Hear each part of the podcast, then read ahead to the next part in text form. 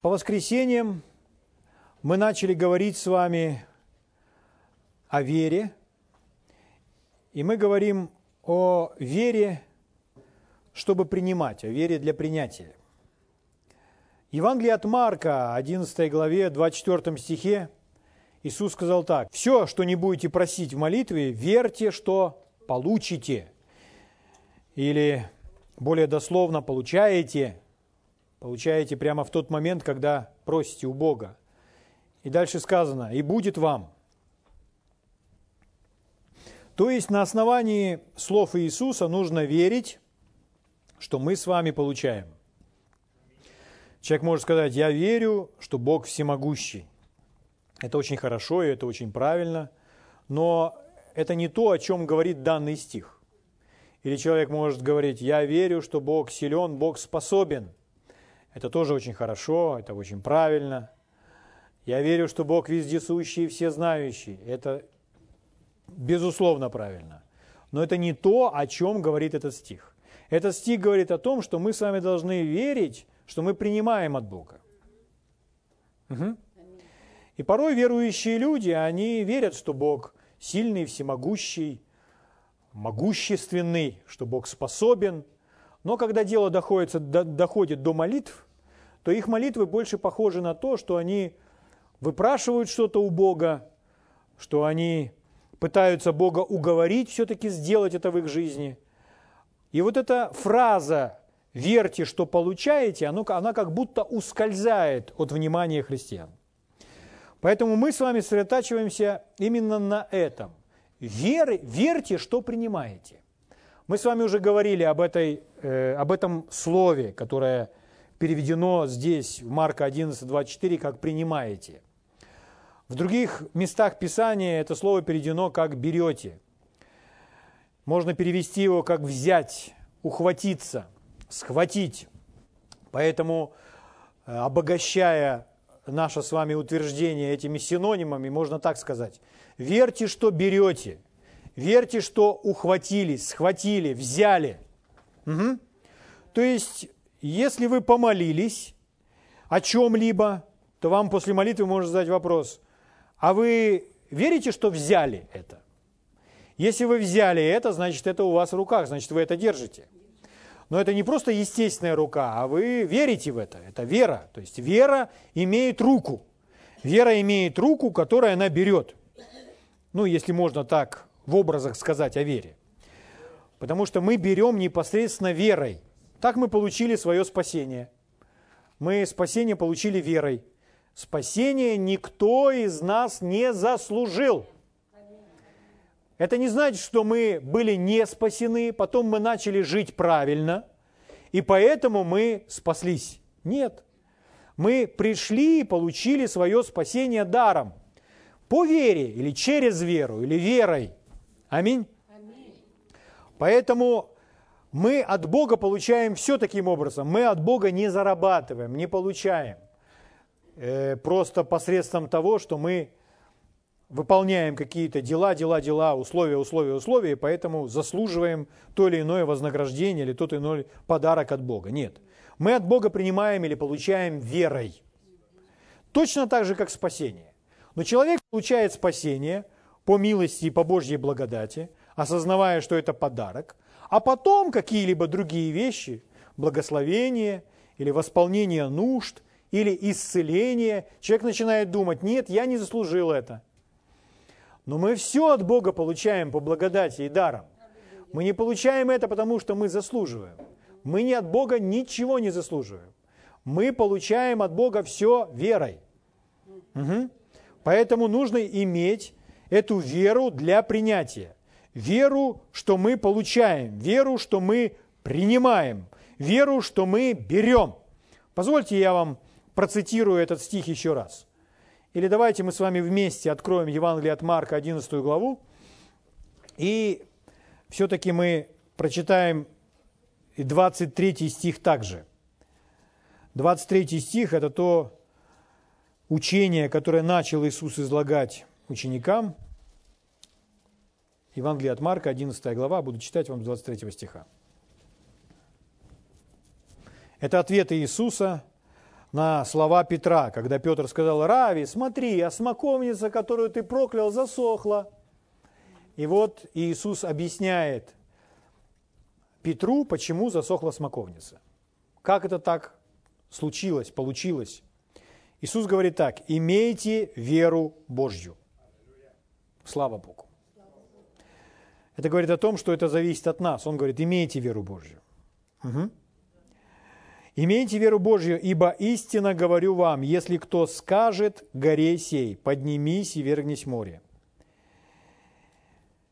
и не усомнится в сердце своем, но поверит, что сбудется по словам его, будет ему, что не скажет.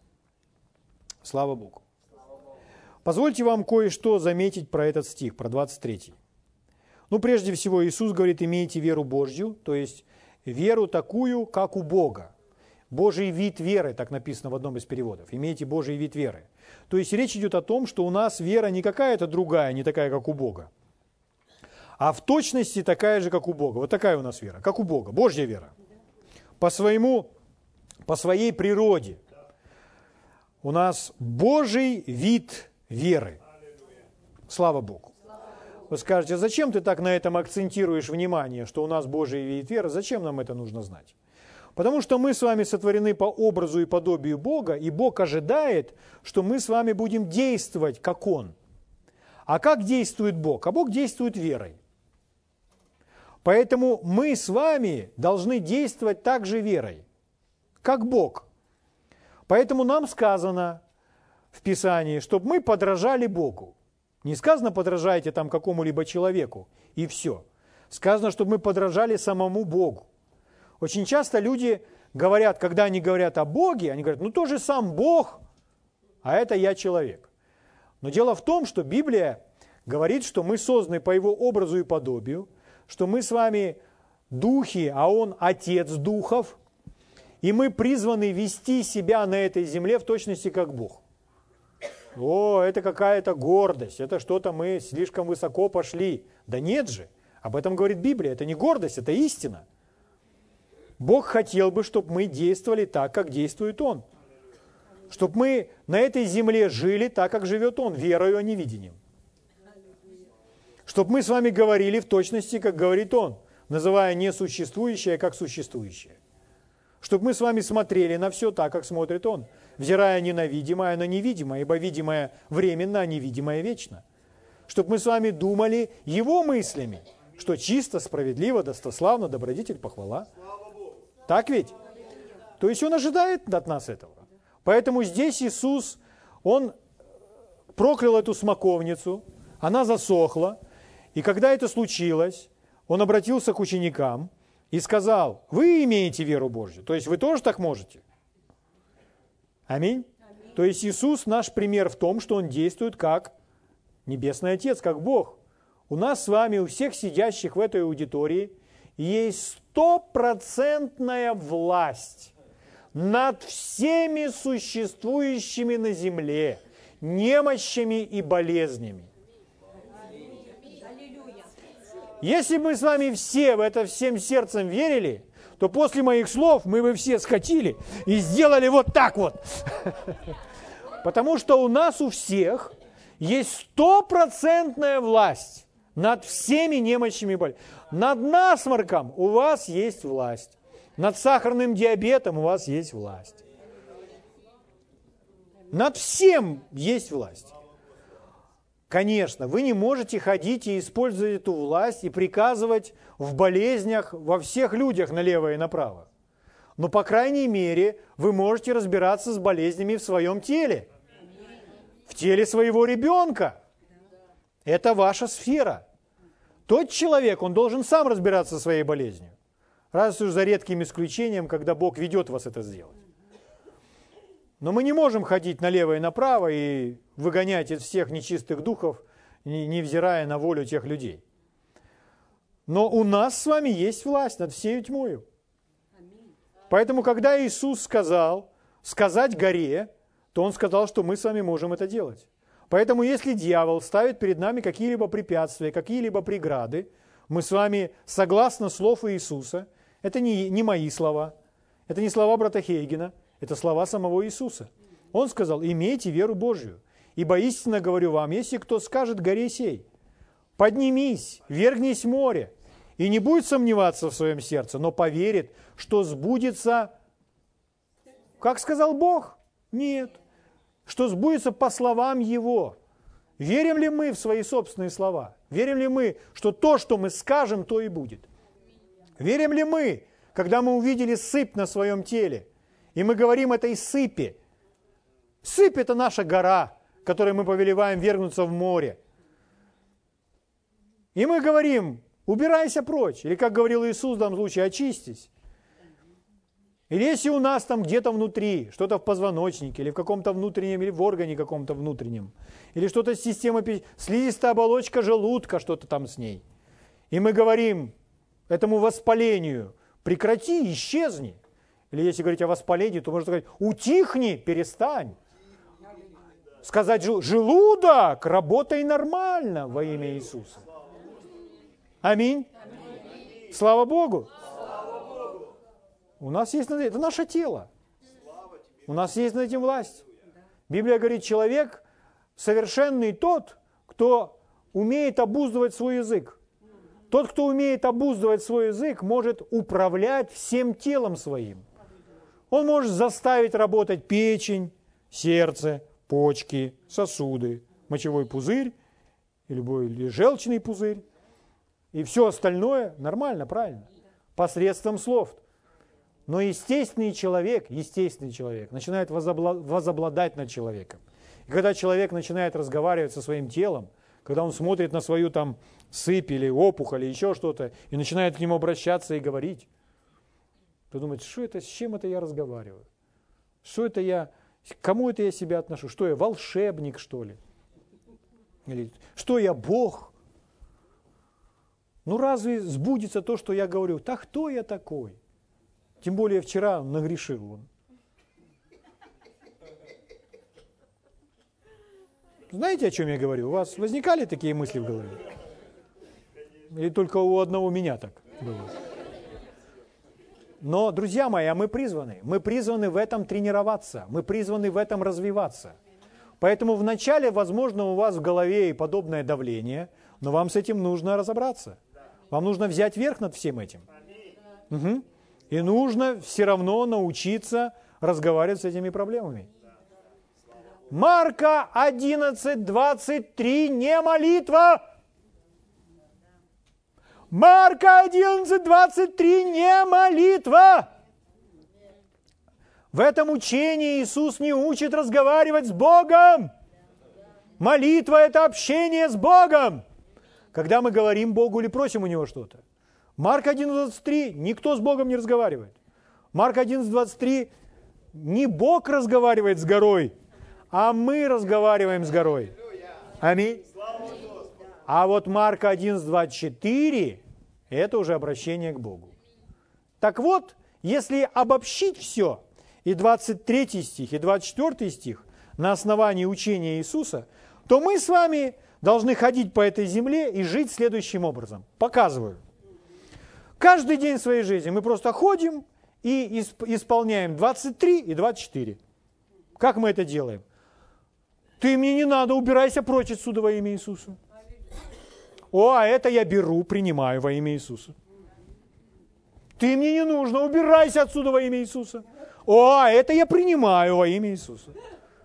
Так, пошла вон во имя Иисуса, ты мне не надо. О, а это я принимаю во имя Иисуса.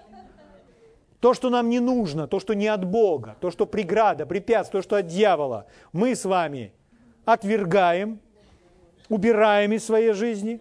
А то, что от Бога, мы каждый день берем, берем, берем и принимаем.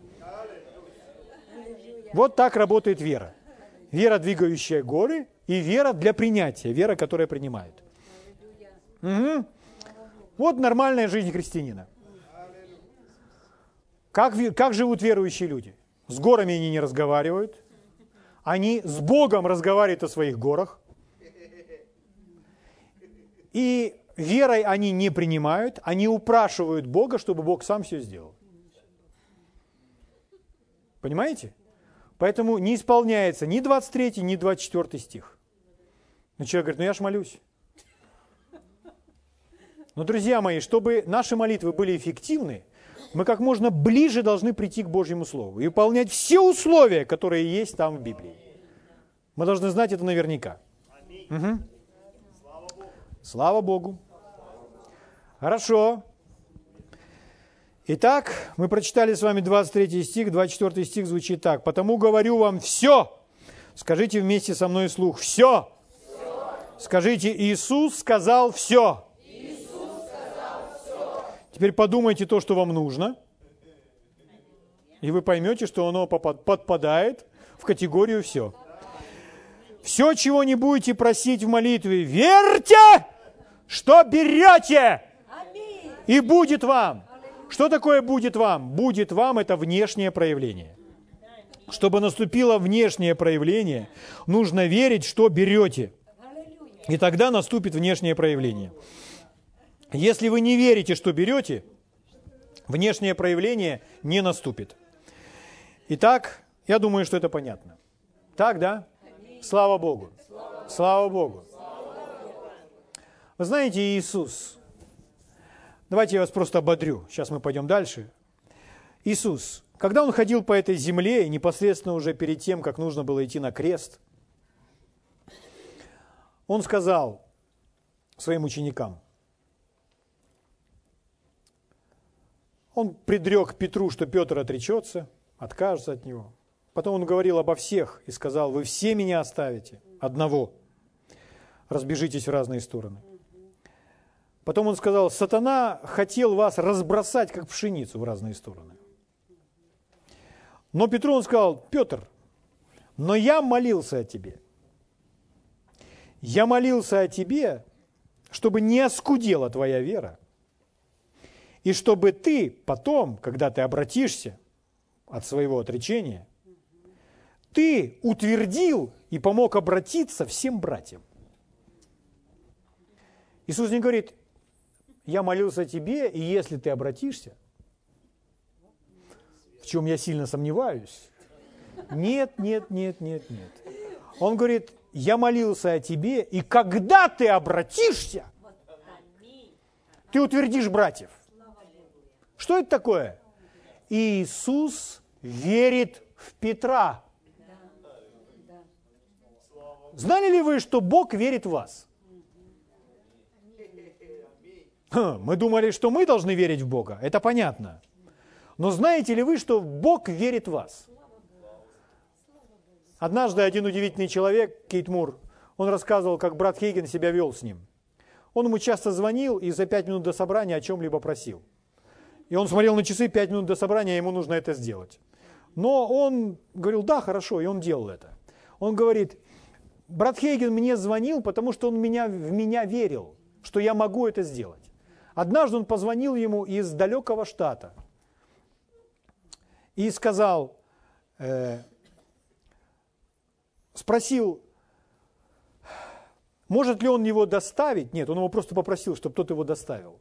Э, в такой-то штат на собрание, а расстояние, которое нужно было преодолеть, это нужно было пролететь через семь штатов. И он сказал, мне нужно в тот-то штат. И он говорит, у меня собрание там сегодня вечером.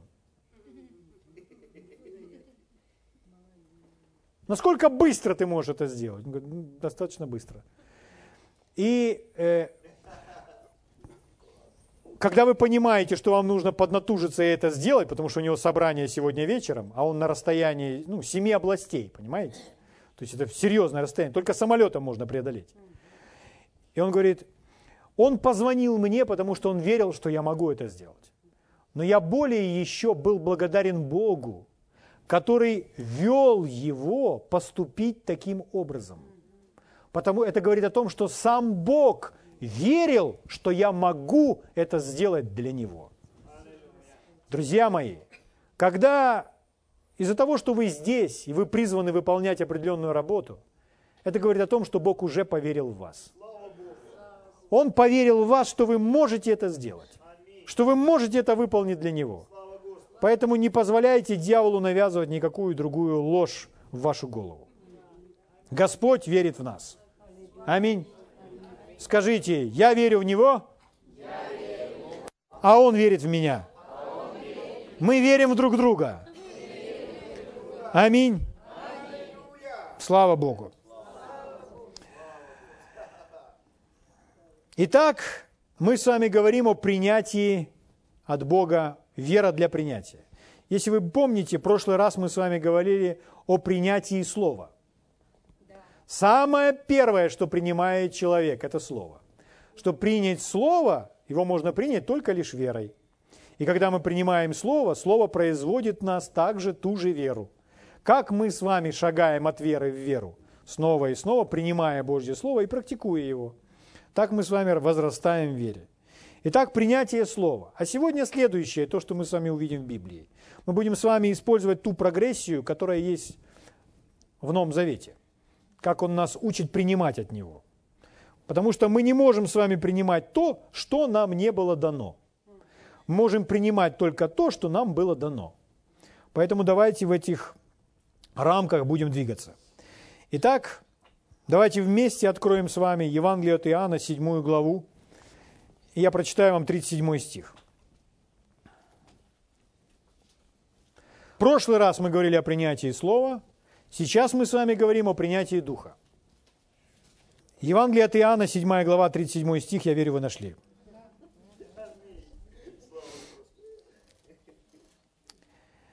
Это говорит, сейчас будет говорить наш Господь Иисус. В последний же великий день праздника стоял Иисус и возгласил, говоря, «Кто жаждет, иди ко мне и пей». Вот так. Иисус говорит, иди ко мне и пей, каждый, кто жаждет. Иисус говорит сегодня точно так же, иди ко мне и пей. Когда сказано пить, мы знаем, что такое пить.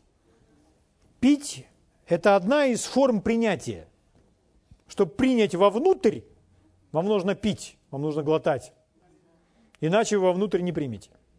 Кто-то может взять воду и вылить на вас. Вылить вам на голову, вылить на все, на, на любую часть вашего тела. Но это не, это не называется питьем. И вы не приняли вовнутрь. Угу. Чтобы принять вовнутрь, нужно начать пить. Пить – это форма принятия. Одна из форм принятия. То есть, чтобы принять, нужно пить. Речь идет о принятии Духа. Угу. Дальше Иисус говорит, кто верует в Меня, у того, как сказано в Писании, из чрева потекут реки воды живой. Итак, Иисус говорит о живой воде, которую нужно пить. Речь идет о принятии Духа Святого. Когда мы, мы как-то с вами уже читали, в Евангелии от Иоанна в 4 главе есть другая история, она очень похожа, история с самарянкой. Там, где Иисус говорит, что кто будет пить воду, которую я дам ему, то эта вода сделается в нем, в том, кто будет пить, источником, текущим в жизнь вечную. Мы видим, как эти истории, они немножко отличаются друг от друга.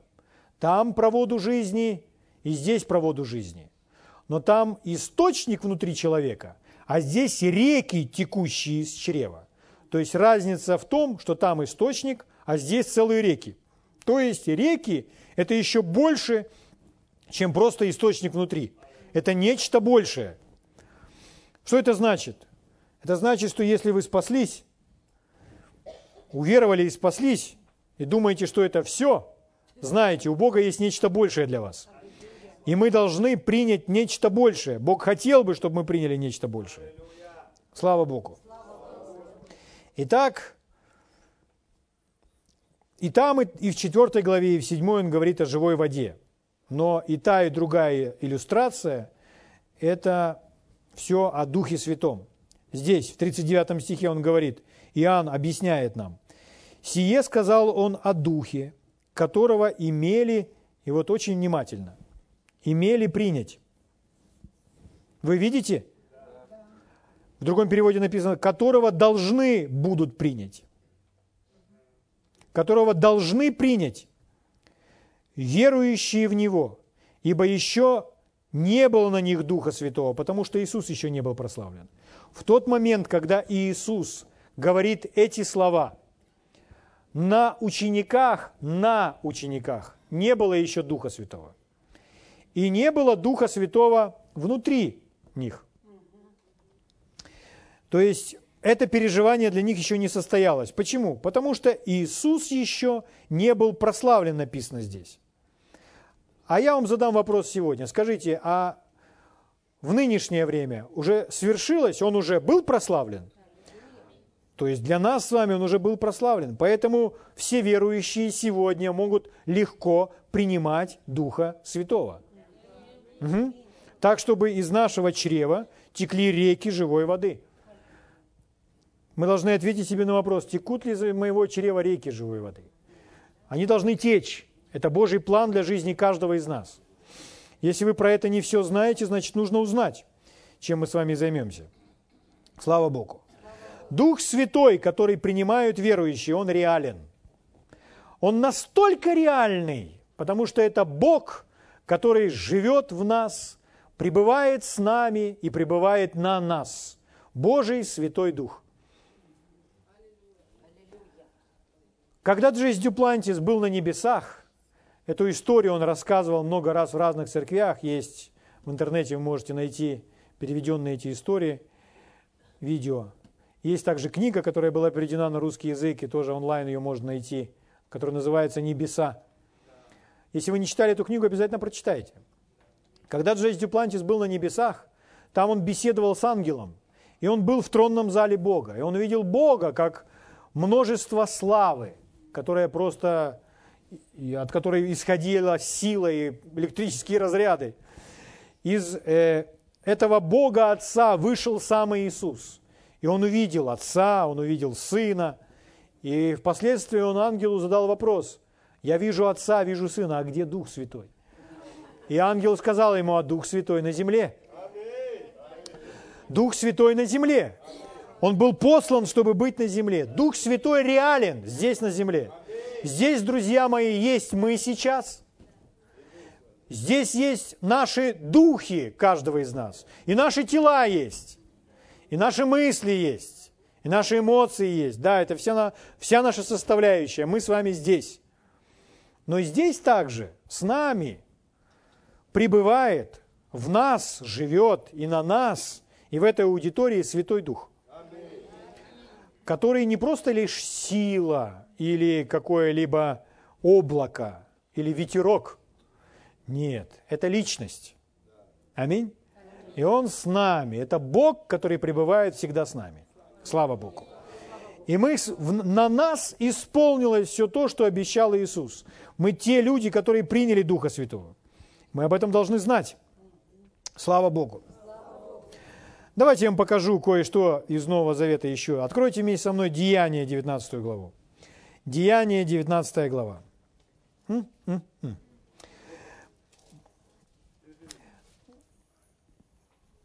Если мы уже приняли Духа Святого, мы говорим на иных языках, Зачем ты нам говоришь об этом? Друзья мои, сейчас, когда мы будем читать эти места Писания, и когда мы будем говорить об, о личности Духа Святого, это станет только реальнее для вас.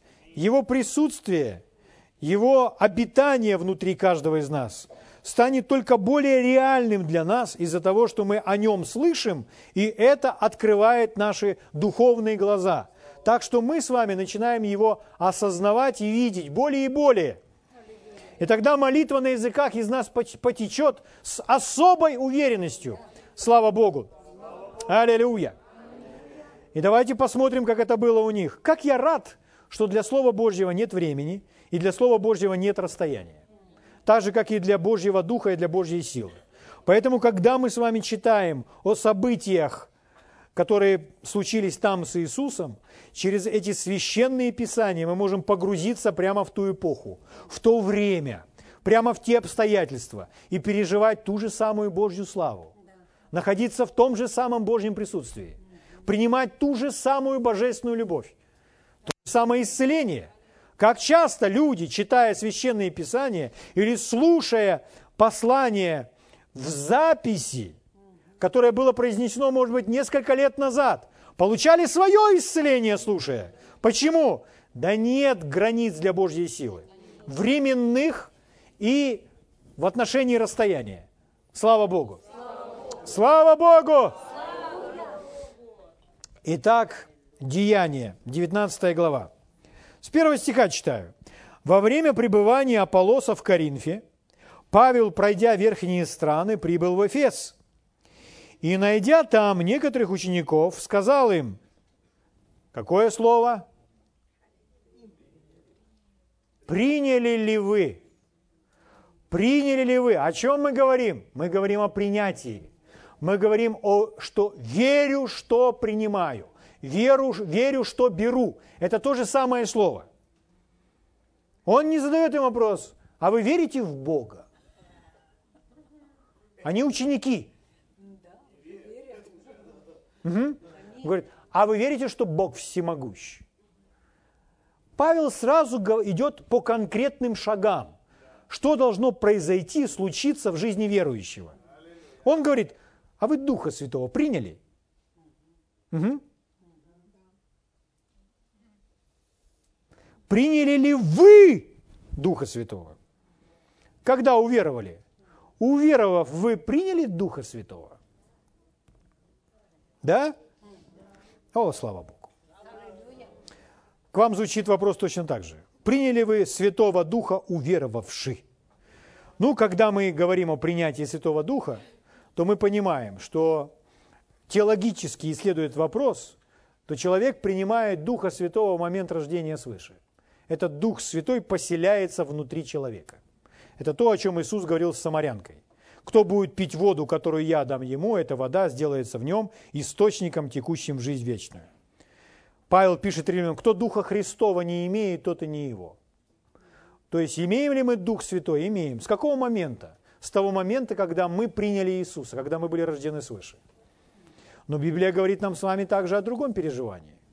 Иисус в книге Деяния Лука это описал очень подробно, это в первой главе написано. В восьмом стихе Иисус говорит, вы примете силу. Он сказал, никуда не отлучайтесь от Иерусалима. Но вы примете силу, когда сойдет на вас Дух Святой. И мы обнаруживаем, что в Писании есть два разных предлога. Есть Дух «в», а есть Дух «на». И это два разных переживания. Совершенно два разных переживания. Иисус их проиллюстрировал так. Там источник внутри, а там реки, текущие из чрева. Поэтому, если мы с вами уверовали в Иисуса и были рождены свыше, и мы думаем, что это все, поверьте, есть гораздо больше, есть намного больше. Бог желает, чтобы мы были наполнены и переполнены до переливания через край. И чтобы из нас не просто струйка текла, а чтобы из нас реки текли живой воды. Слава Богу. Река любви, щу. Река радости, щу. Река исцеления, щу. Река откровения, щу. Щу. Аминь. Слава Богу. Итак, он им сразу, приняли вы Духа Святого, уверовав? Павел, сразу, конкретно. Аллилуйя. Почему? Это важно. Павел знает, что это важно. Это преимущество Нового Завета. Об этом обещал Иисус. Угу. Как вы рождаетесь свыше, друзья мои, чтобы этот источник был внутри вас? Вы знаете, Римлянам написано очень ясно. 10 глава, 9 и 10 стих.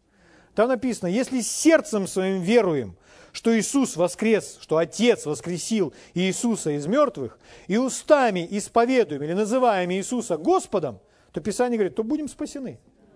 То есть, как мы с вами спасаемся? Верим сердцем, исповедуем устами. И все, и мы с вами спасаемся. Божественная жизнь с этого момента внутри нас. Божий Дух в нас. Слава Богу. Когда Иисус обо всем этом говорил своим ученикам, учил ли Он их о рождении свыше? Учил.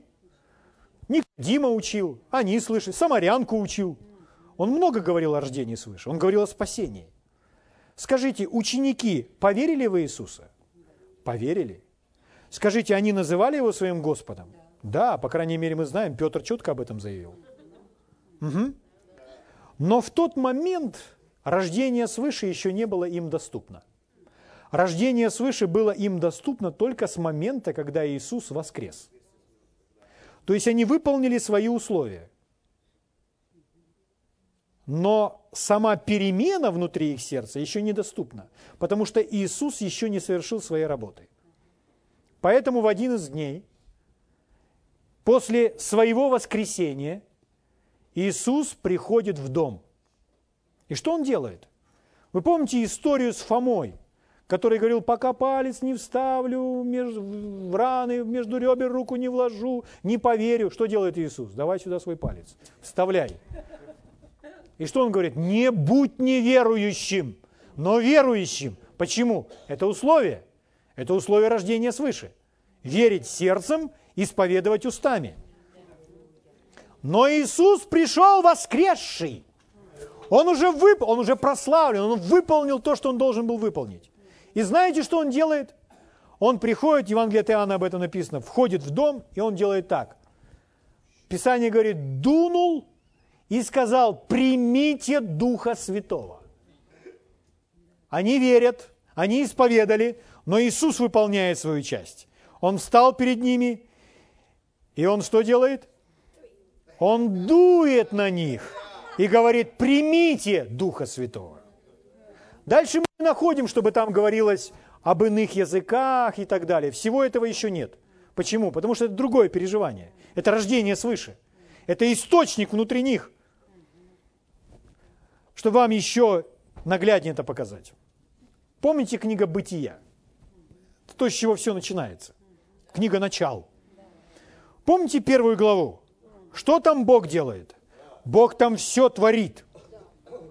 При помощи слов, слов веры, Бог сказал и стало так. Что Бог делает, как Он творит человека? Он создал его из праха земного. Он взял землю, все эти микро всякие элементы из всей той системы периодичной периодической таблицы Менделеева. И он все так сложил, что получилось такое тело, которым мы с вами сегодня восхищаемся. Смотрим друг, друг на друга и радуемся. Смотрим на маленького ребенка, который маленький, а у него уже все такое же, как и у нас с вами. И эти пальчики, и ушки, и носики. Мы смотрим, и такой он обаятельный, и мы смотрим на него и хихикаем. Это Бог сделал из земли. Представляете, как у него получается? Но чтобы это все ожило, там написано, что он взял и слепил это все, соткал, создал, сотворил. Там немножко разные слова употребляются. Если внимательно читать первую и вторую главу, то можно заметить, что Господь, Он сотворил, создал человека, и не из земли, а вначале из другого материала, из себя, по своему образу и подобию. Потом он создал тело и вдунул туда то, что он создал. Но это нужно очень внимательно читать с учетом еврейского. И в первой и во второй главе эту мысль можно проследить. Бог не творит сначала тело, а потом думает, так, а сейчас мы сотворим что-то для этого тела и туда что-то вдунем. Нет. Бог все делает правильно, по порядку. Он сотворил нас по своему образу и подобию, как дух, имеющий душу. Поэтому Он взял и сотворил нас из себя. А потом вдунул нас в то тело, которое слепил. Но там написано, и вдунул Бог угу, дыхание жизни. И то слово, которое у нас с вами переведено как дыхание, в оригинале оно переводится так же, как дух. Дух. Дыхание или дух. То есть, когда Бог дышит, Он выдыхает дух. Это не просто колебание воздуха. Понимаете? Поэтому Иисус, когда дунул, Он не просто выдохнул. Это не был просто выдох.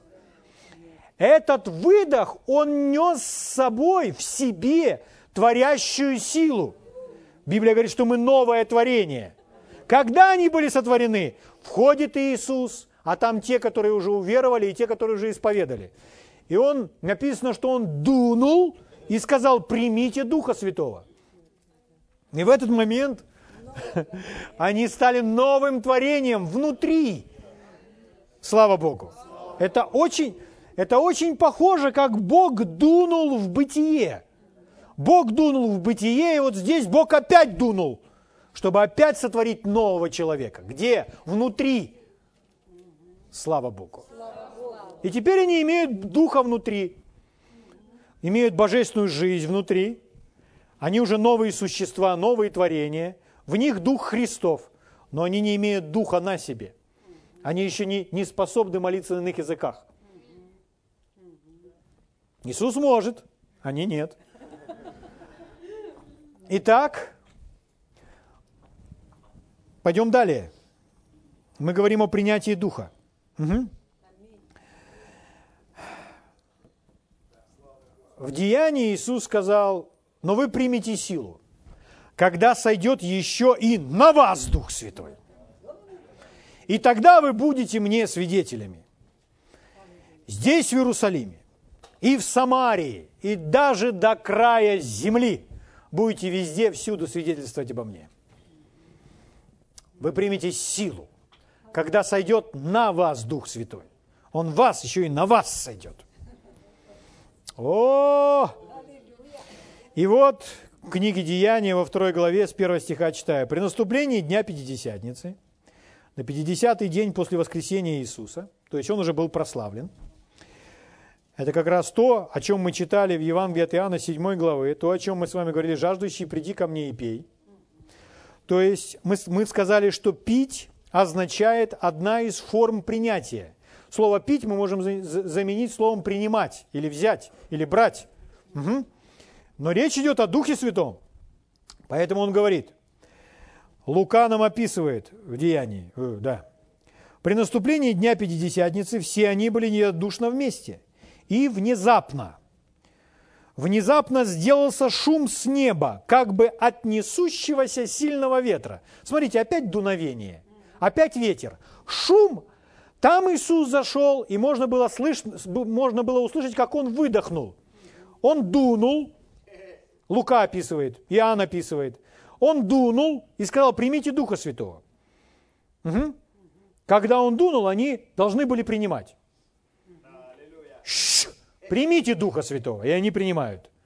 Здесь теперь весь дом наполняется шумом с неба, как бы от несущего сильного ветра – я не знаю, какая картина у вас представляется, но вы можете себе представить э, э, божественные уста, которые с небес начинает дуть. И поэтому это приходит как ураган. Но это не просто естественный ветер. Это шум как бы от ветра. Но что случилось? О,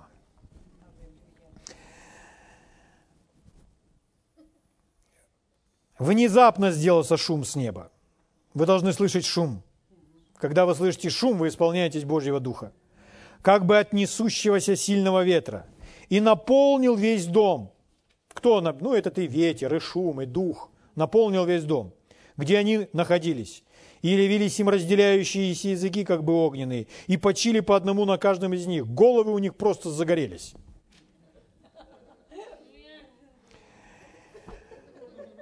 И четвертый стих. «И исполнились или наполнились все, все, кто находились в этой горнице, все Духа Святого. И когда наполнились, то что? И начали говорить на иных языках, как Дух давал им провещевать.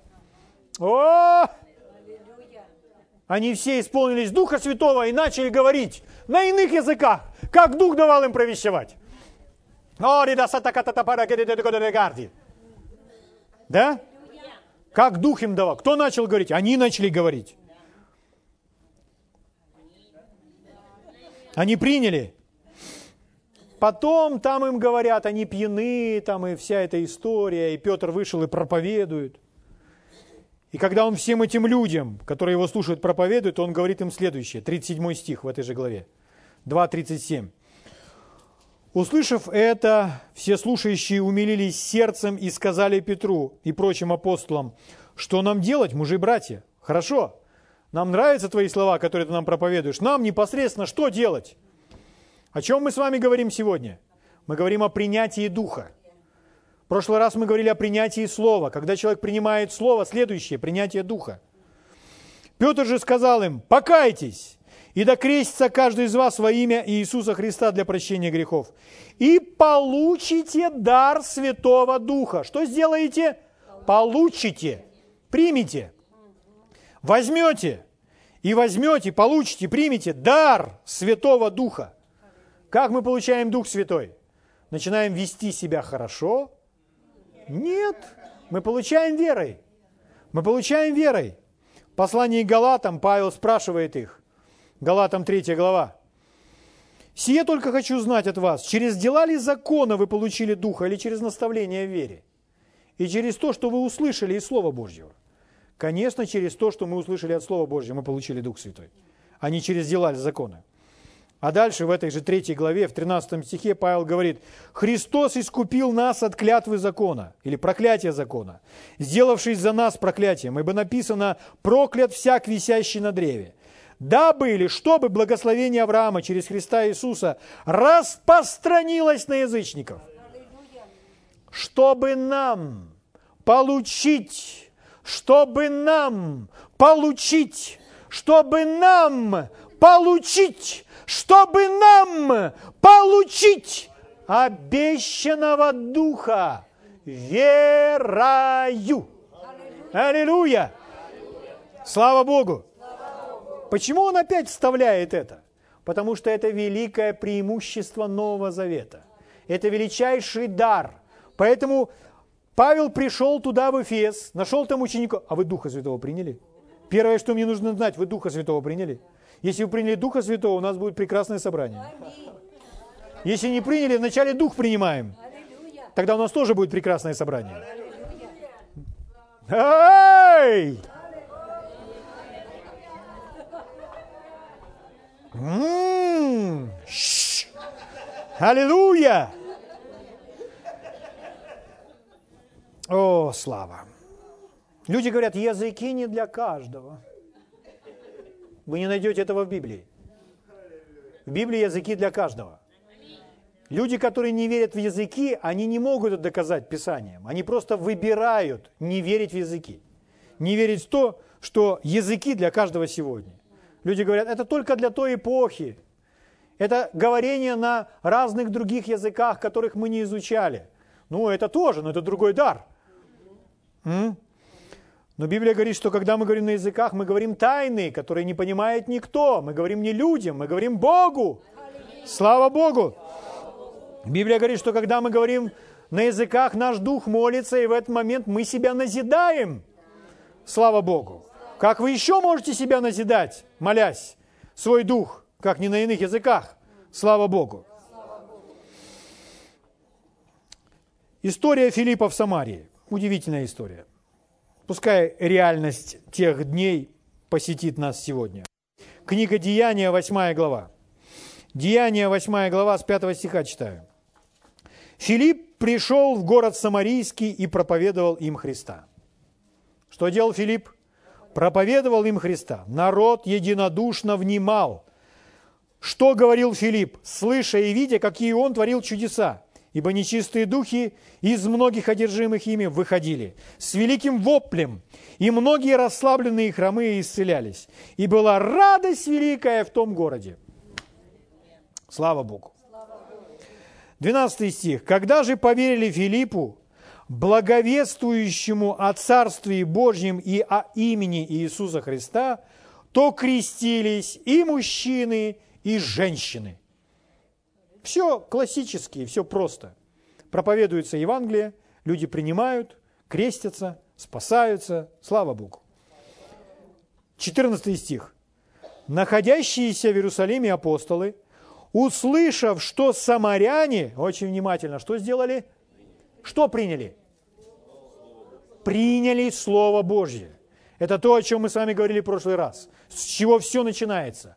Вера для принятия Божьего Слова принять Слово не как человеческое, но как Слово Божье, каково оно и есть на самом деле.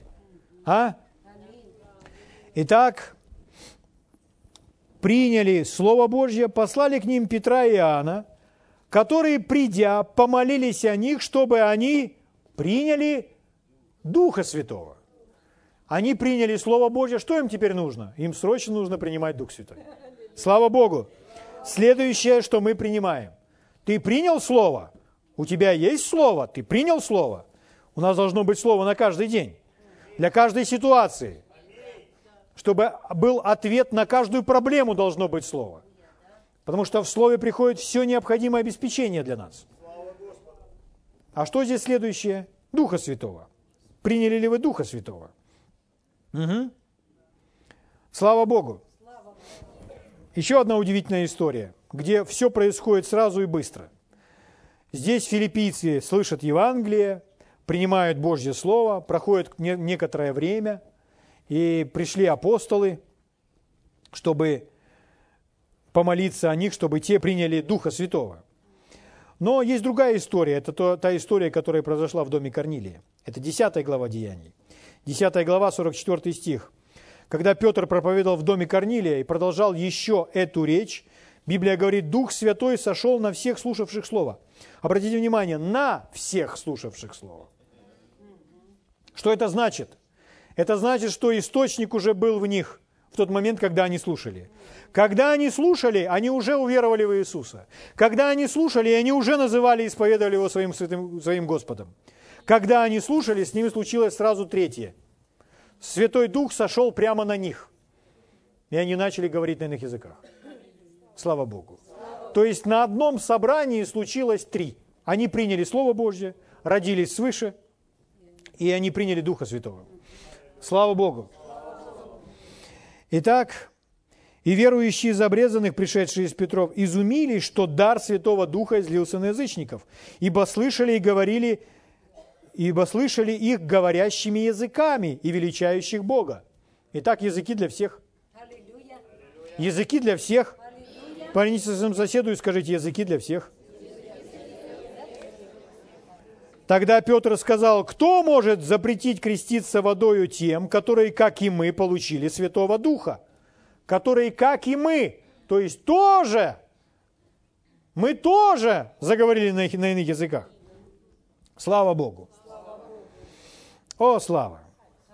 О, слава. Я возвращаюсь в 19 главу к Павлу. Сейчас я закончу.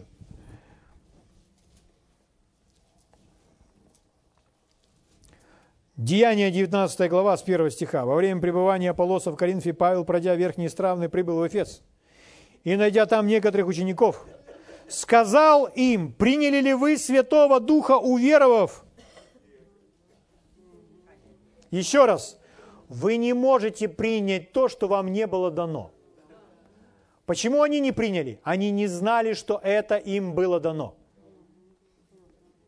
Но Дух Святой здесь, на земле, он был излит в день Пятидесятницы. Слава Богу. Он принадлежит нам. Знаете ли вы, что Иисус принадлежит каждому живущему на земле? Знаете ли вы, что рождение свыше принадлежит каждому живущему на земле? Но не все рождаются. Почему? Потому что это необходимо принять. То же самое с Духом Святым. Необходимо принять. О! Итак, пятый стих. Услышав это, они крестились во имя Господа Иисуса. И когда Павел возложил на них руки, там Иисус дул. Здесь есть еще один способ для того, чтобы помочь человеку принять Духа Святого. Возложение рук. И когда Павел возложил на них руки, не шел на них Дух Святой. Они начали принимать. Павел возложил руки, и они...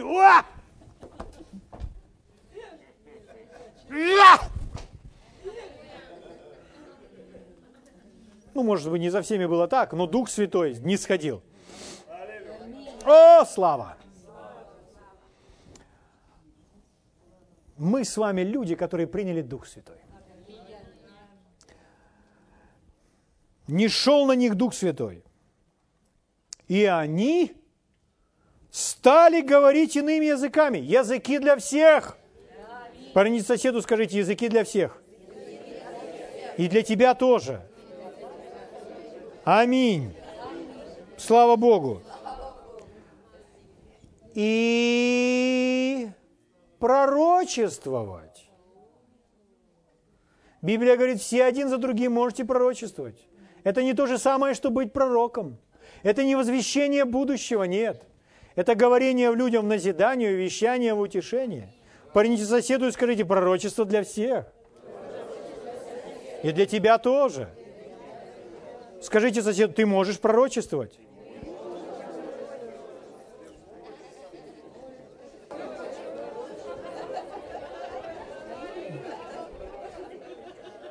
Аминь. Слава Богу. Слава Богу. У меня к вам вопрос. А вы приняли Святого Духа, уверовав? Что? А? Аллилуйя!